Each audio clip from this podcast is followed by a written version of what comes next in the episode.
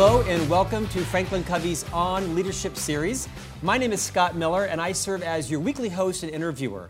You know, every week I work with the production team behind the cameras to figure out who would be a great guest this week to complement your needs to build your brand, build your company's brand, how to make sure that your leadership skills are being developed, to build your culture, to make sure your career is blossoming. This is about, gosh, into our second year now nearly our 60th interview. We've had some amazing interviews with Seth Godin, Dan Pink, Liz Wiseman, Stephen M. R. Covey, General Stanley McChrystal, Doris Kearns Goodwin, Nancy Duarte. The list goes on and on. Susan Cain.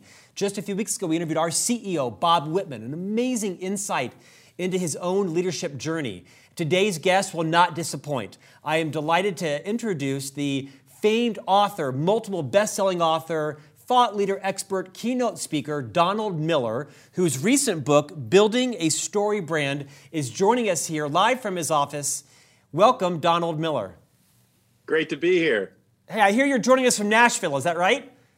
Yeah, absolutely. Nashville, Tennessee. In fact, our office is right on Music Row. So, all down the street here is uh, country music is being created and right in the middle of that we're helping businesses. So but we like where we are. It's you fun. know nashville is arguably like the biggest up and coming city in the nation. I think nashville gets more press than any city right now in the us what do you think's happening there that's making it blossom so big well, a lot of it has to do with the tax code and, and the fact that businesses can really thrive here. I know that uh, I saved so much money in taxes when I moved here from Portland, Oregon. I was able to hire two new full time people wow. just with my small company. So a lot of it is that, but there's 800,000 people moving here in the next 10 years.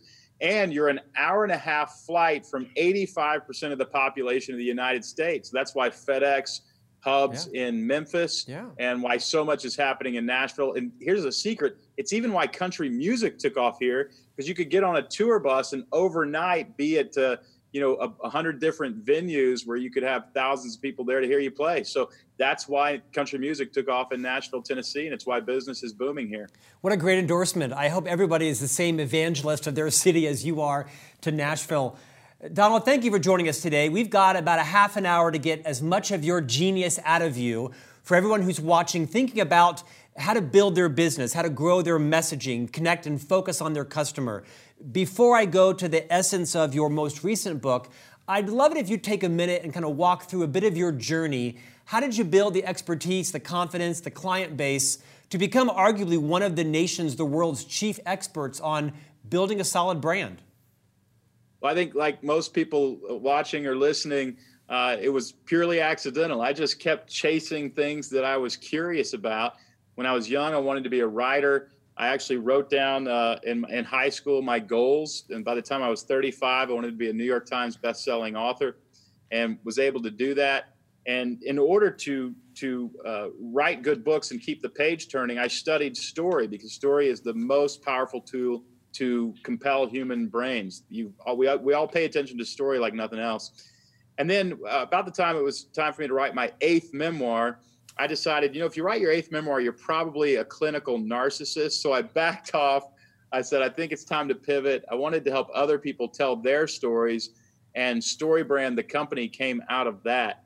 And so now we help about 3,000 companies a year clarify a message so that people will listen to them but it's all the same framework I was using as a memoirist and to write screenplays and write movies. I'm just having a lot more fun doing it because some of these companies are they're just struggling so much and the problem is not with their people it's not with their product it's literally how they are positioned in the marketplace. And it's not a very complicated problem to fix. It just takes a, a, you know some hours of sitting down and saying who are we? Who is our customer? And how can we invite them into a story that helps them win you answer those few questions, and then you start populating that message into marketing collateral, and you get massive returns. Don, we're going to move to your seven part framework here in just a few minutes. So I want to say some of that. But you talk a lot about the power of story to kind of cut through the clutter and the noise that's in our life. I've heard you say, I think there is over 3,000 commercial, commercial messages we're faced with every day. And you liken you know, most people's brand to, I think you call it a cat chasing a rat in a wind chime factory. That most of our websites and keynotes and corporate brochures are just noise. What, what insight would you give to us to how most organizations' brand is just noise and can become more organized around a story. Why is that so important? Well, to understand why it's important, you have to understand what's happening in the human brain. The human brain, the, the primary job of the human brain is to keep you alive.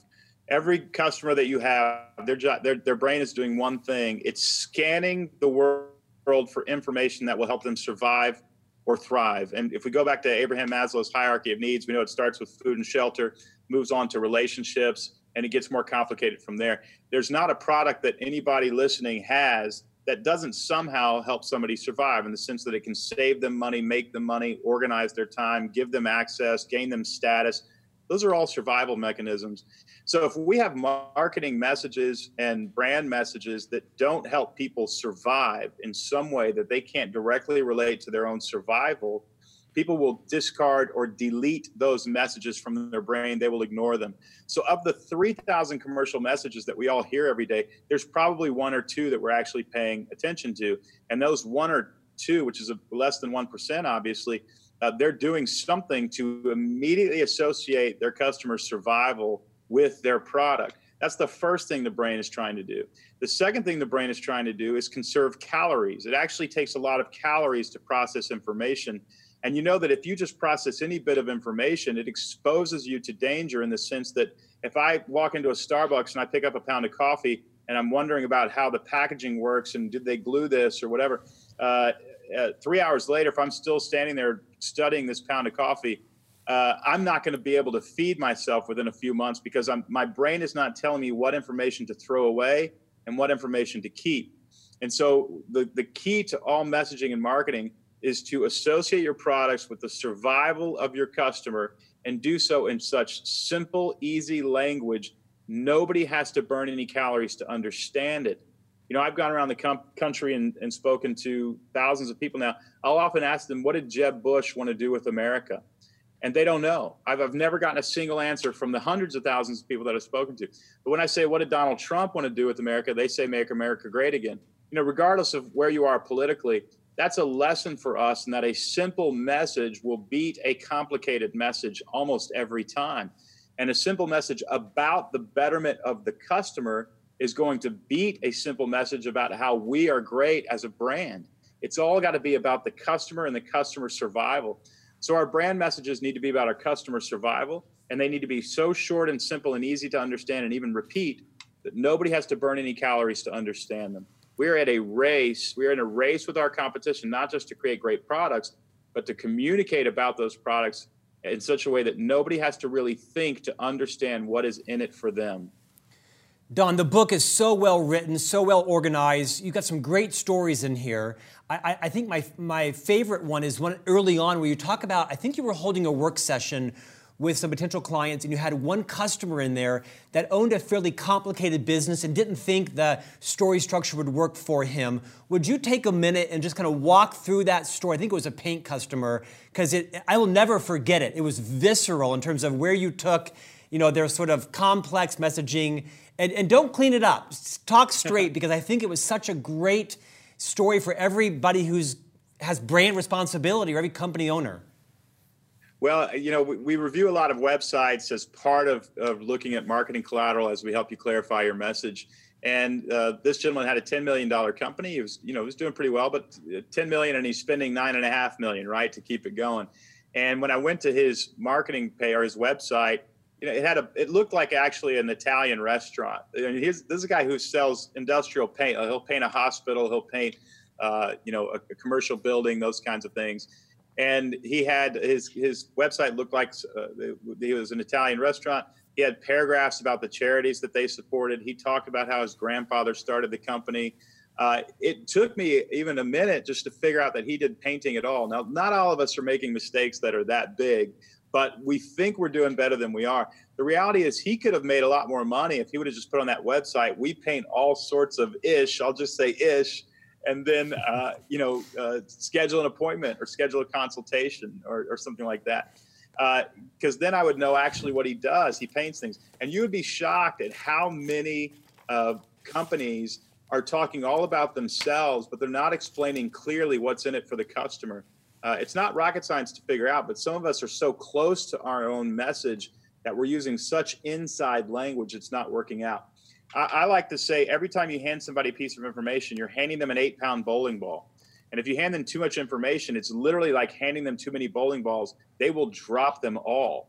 And so you've got to be very careful about how you piecemeal information to your clients, and everything has to be associated with their survival.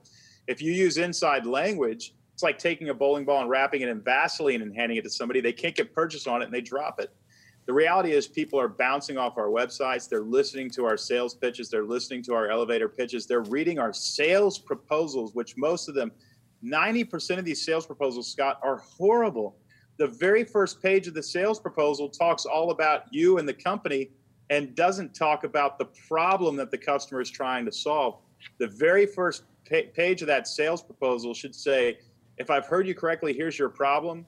Here's the climactic scene that you're supposed to you're you're you're wanting to experience and here's my plan to help you experience that climactic scene and our products fit into that plan.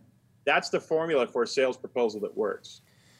Don, I was uh, interviewing Guy Kawasaki a few episodes ago, right? Sort of the famed evangelist from Apple, best-selling author, and he shared some great stories around the inside mechanics of brand management at Apple with Steve Jobs and Tim Cook and others. And although I don't think you worked at Apple, you share some enormously practical insights from looking at how Apple does things. And I want to quote your book. You say, "People don't buy the best products; they buy." products they can understand the fastest. And you weren't dissing Apple's products per se.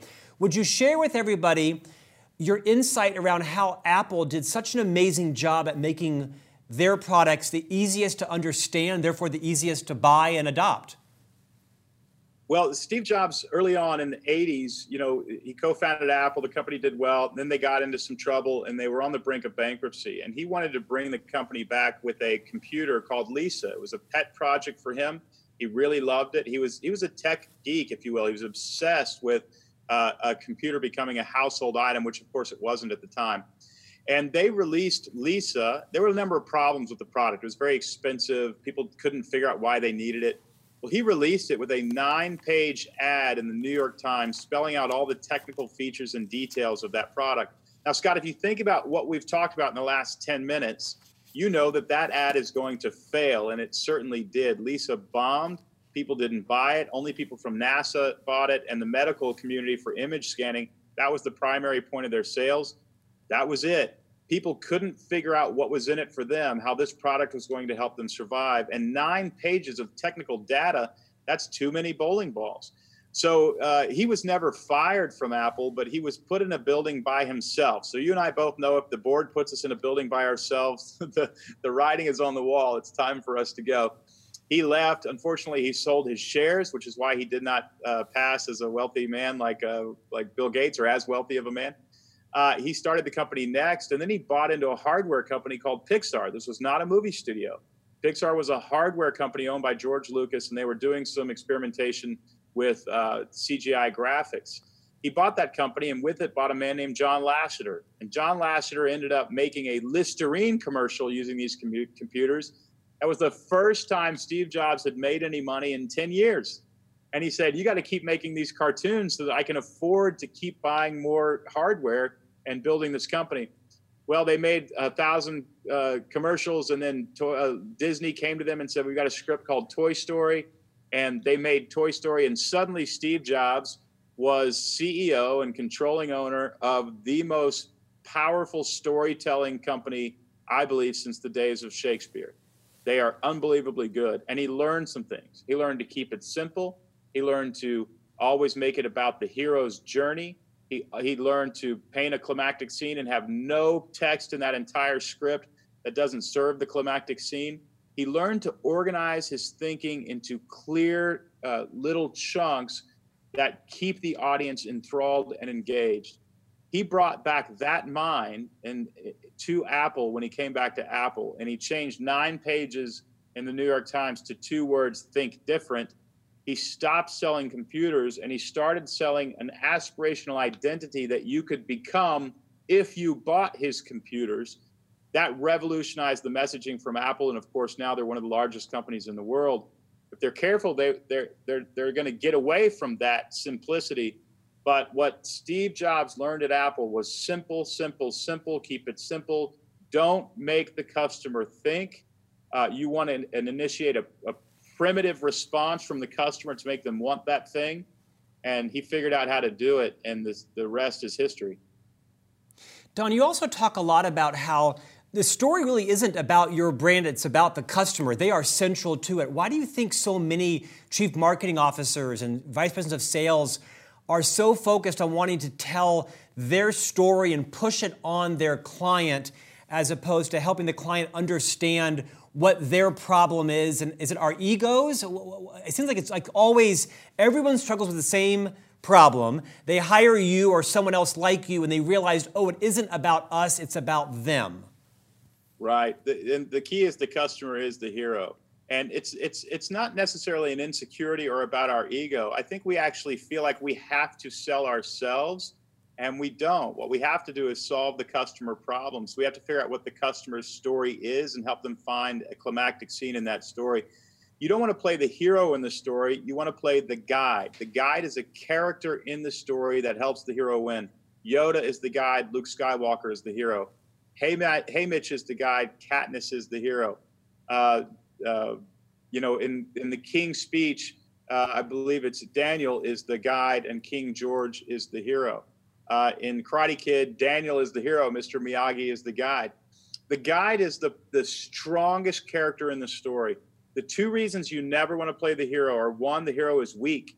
The hero is scared, doesn't know if they can get the job done, ill equipped, and unwilling to take action the guide has already conquered the hero's problem, has already experienced a climactic scene themselves, and can get the hero to the win. And so when you position yourself as the hero, you know, in politics, Hillary Clinton did it. She said, "I'm with." Uh, her campaign slogan was, "I'm with her." Well, if she's with, if we're with her, she's the hero. If she would have changed that to "she's with us," she would have done a lot better because people couldn't find themselves in her story. What am I going to get out of this? she was basically just saying, "Will you help me be president?" rather than if I'm president, I will help you lower taxes or whatever. And tons of our companies are doing this. We're positioning as the hero, and the the this the literally the customer saying, "That's great that you're a hero. Your story is really interesting.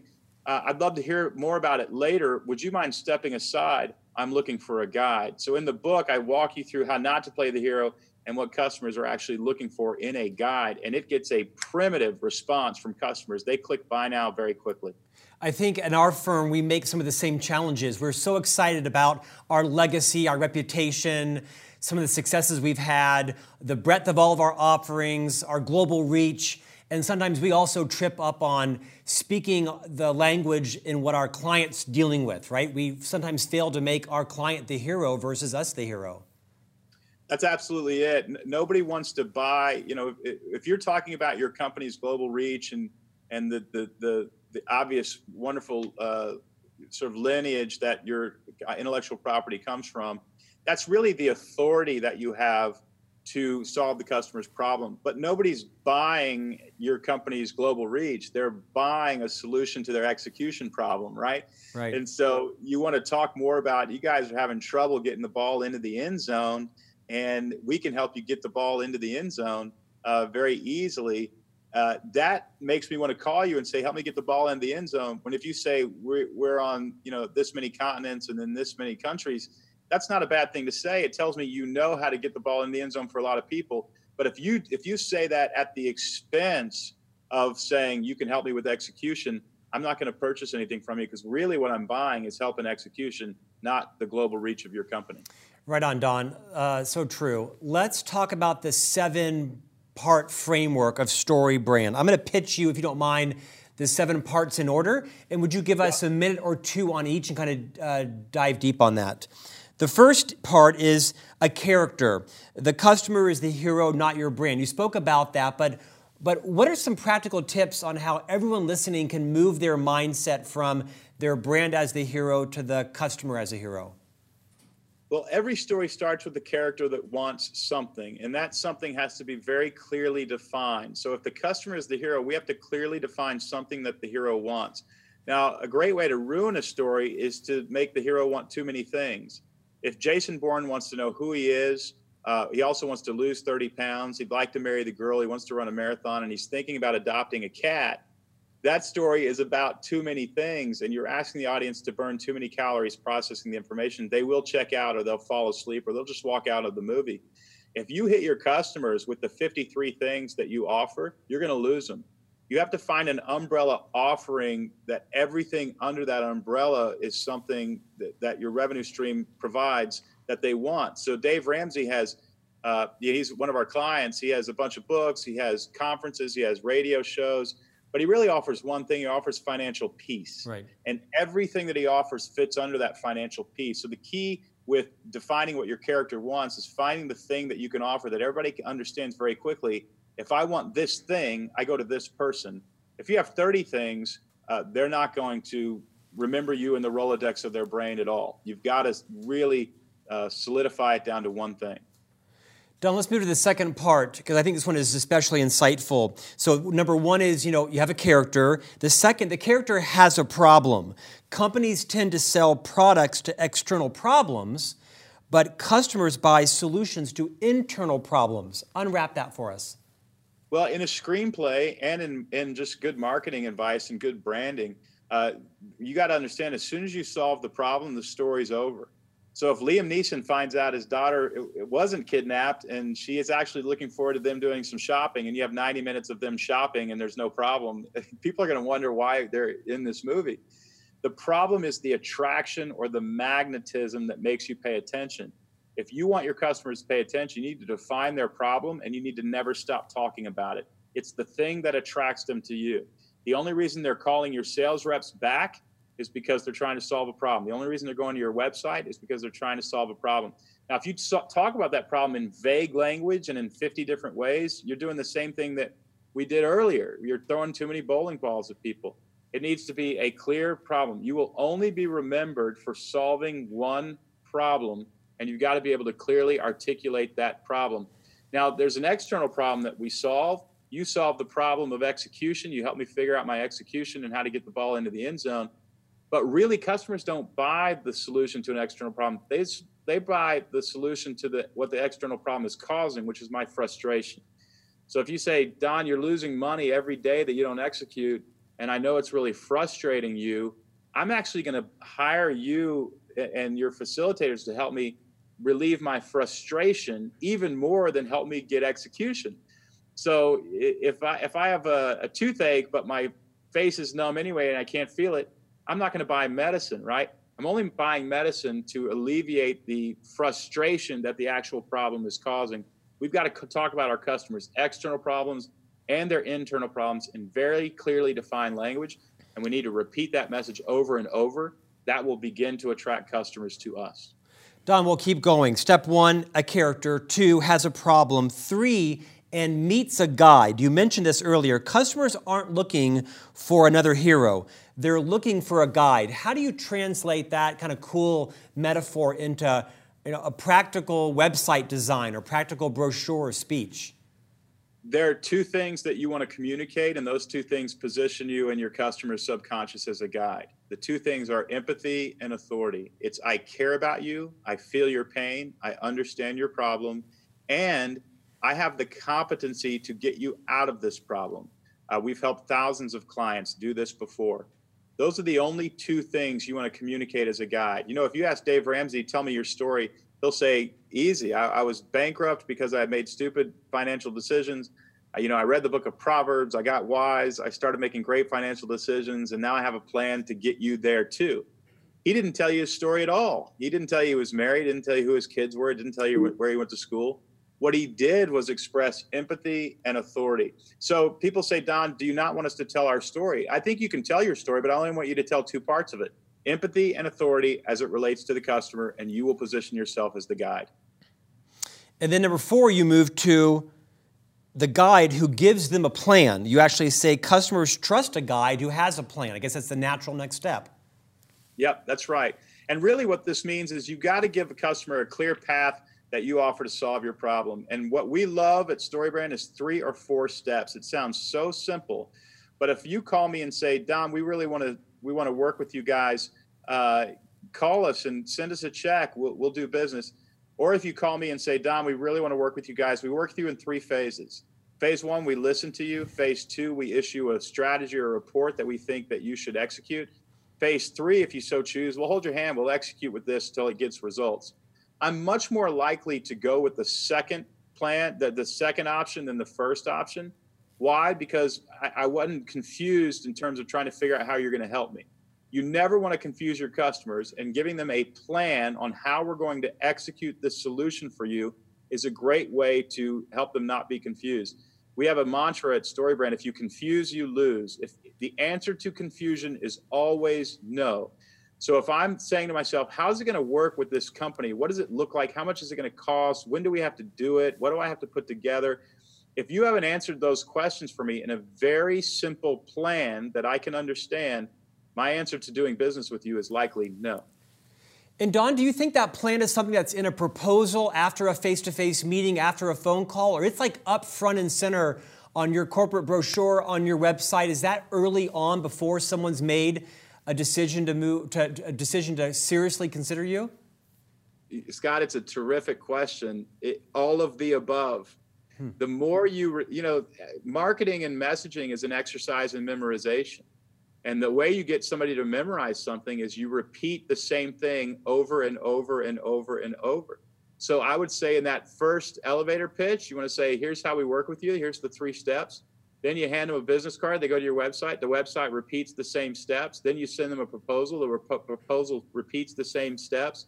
Then when your sales rep follows up and goes through the proposal, they repeat the same steps. And then finally, it's usually about the eighth time a customer hears the exact same information, they begin to metabolize the information. So if they have to hear it eight times, you got to say it 50 times. I mean, Don, it seems you know intuitive and wise. And as I look at you know our company and large companies, I mean, it is set one of those says easy, does hard types of advice to think that every sales rep, every piece of engagement, podcast, email, webinar, web page can follow a process, but you're saying the best companies do it. Can you think of a brand that you work with or know of that has that mastered? Uh, well, there's a few of them. Dave Ramsey is yeah, one. We've worked right. with the people at Chick fil A. If you're in North America, you know yep. uh, the power of Chick fil A. Yep. Uh, they treat their customer as the hero and help them experience a climactic scene yep. Uh, where other franchises don't. And so if you look at Burger King, they're doing about 1.5 million per store per year. McDonald's is doing 2.5 million per store per year. Chick-fil-A does 5.2 million per store per year. And the reality is at the point of purchase at the cash register, they are resolving an external, internal, and philosophical problem for their customer. And their customer doesn't even know it's happening, but it's created brand evangelists that are crazy about this brand we're doing a lot of work with Chick-fil-A right now with Mark Miller there in their IP department, their learning department.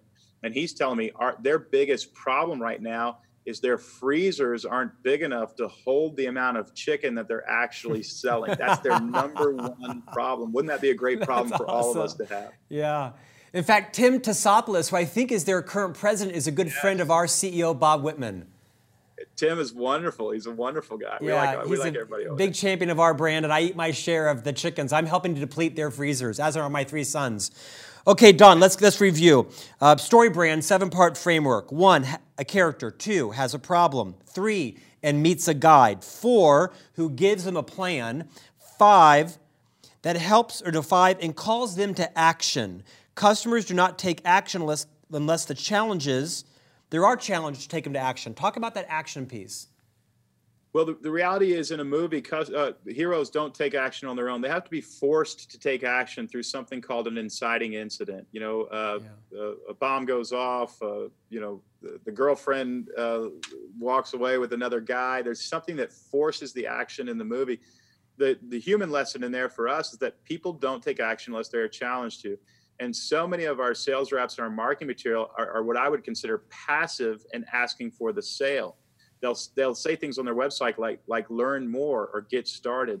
That doesn't work. What works is buy now and schedule an appointment with a deadline. You know, if our sales reps actually say, "I'd like to call you next Thursday," you guys think that you would have a decision by then. I would like for you to move forward specifically with this proposal. That's the only language that actually gets into our customer's brain there has to be a challenge for them to take action. So, you know, in the book, I go into uh, exactly how to word those things so that they work best.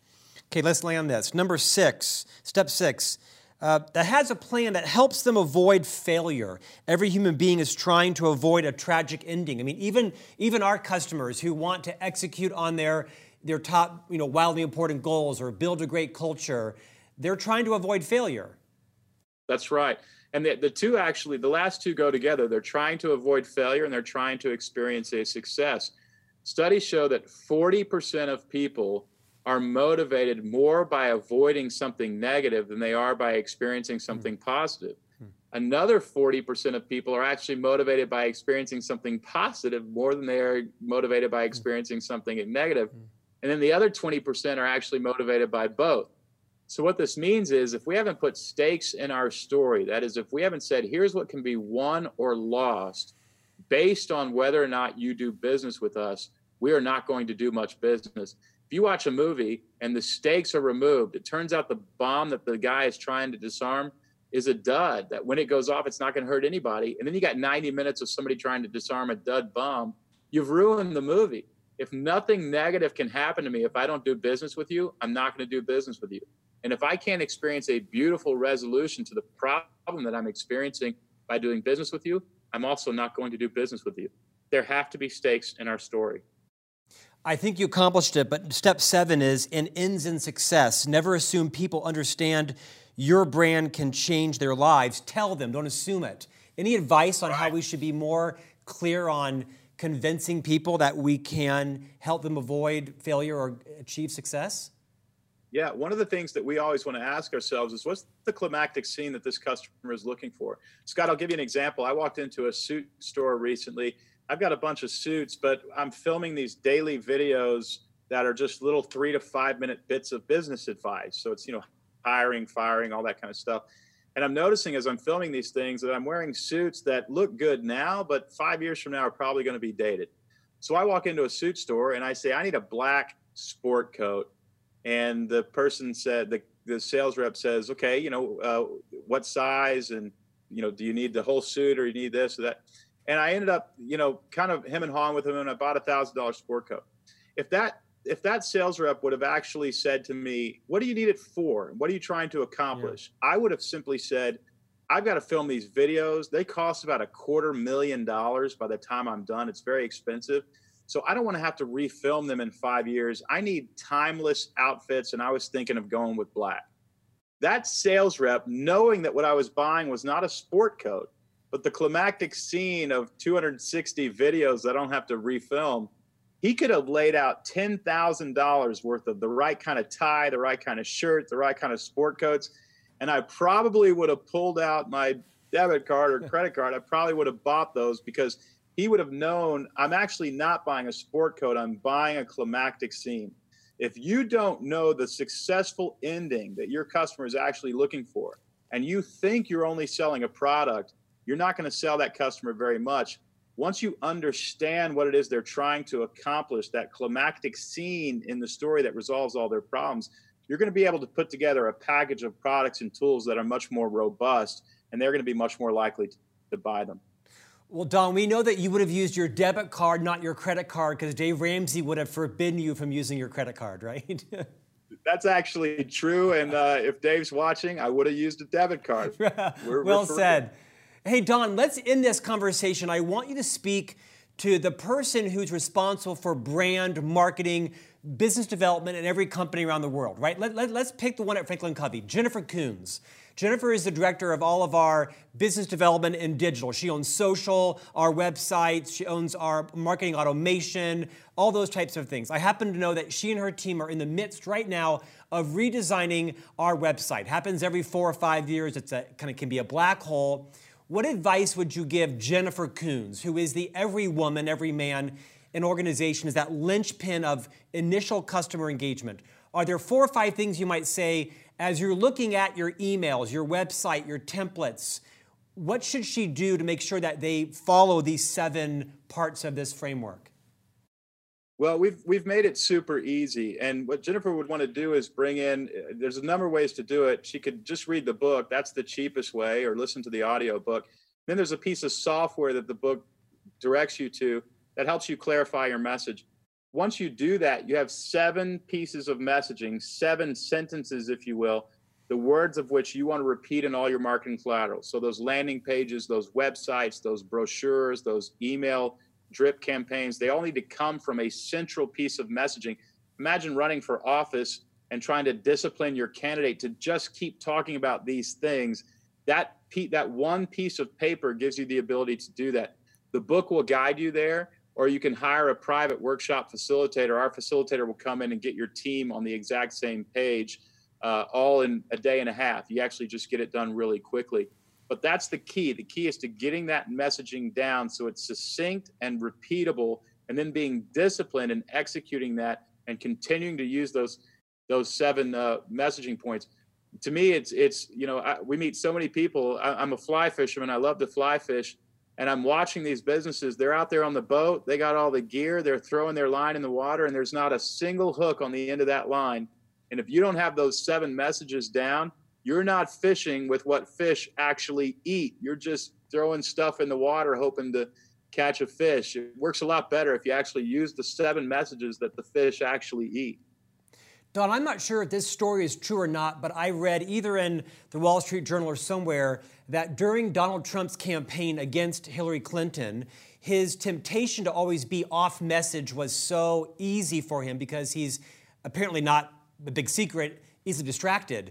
And one of the yeah. reasons why building the wall became such a central point in his theme were his advisors thought he could stay on message for that because he was a builder. He was, you know, used to that type of uh, uh, construction and such, and it became a central theme of the campaign, not because he was so passionate about that, but because he could stay on topic, and it became a bigger theme for his voters than perhaps even it was for him at the time.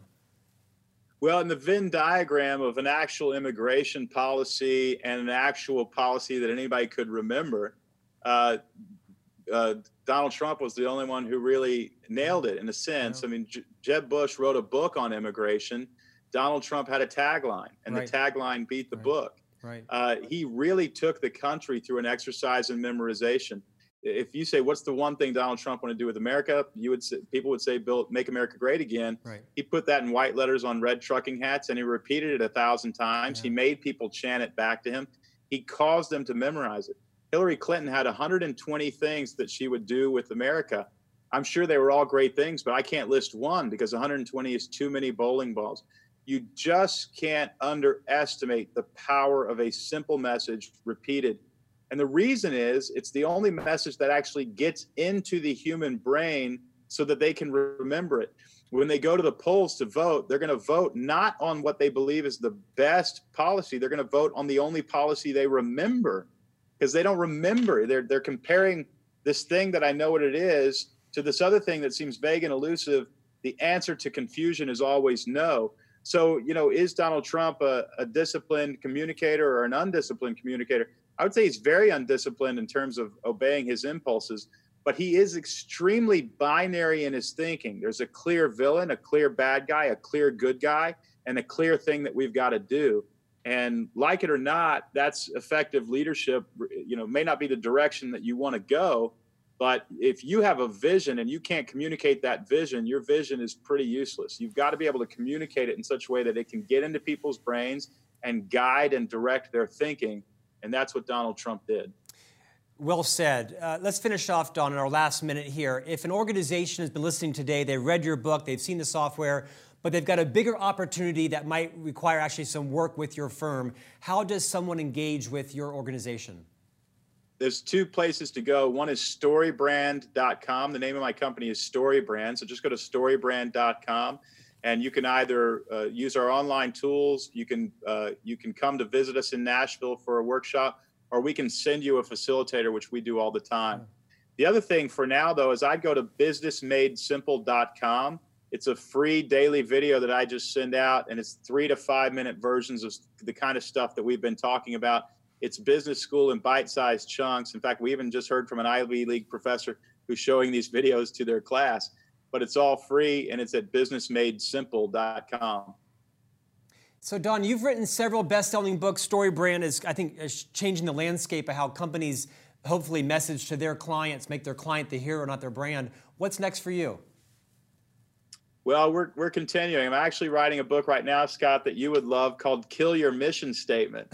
oh, and, what? You know, I think it's going to sell about 10,000 copies, but those are going to be my 10,000 favorite people in the world because there's something about unifying a team around a core mission and inviting a team into a story that to me just gets me so energized. I think the way that you start a movement begins with the words that you use. And so I want to talk about why 99% of mission statements don't work. They're very boring and nobody remembers them, and how to actually create a mission statement, core values, and guiding principles that get your entire team uh, showing up early, staying late, super excited because you have uh, articulated a way to help them change the world.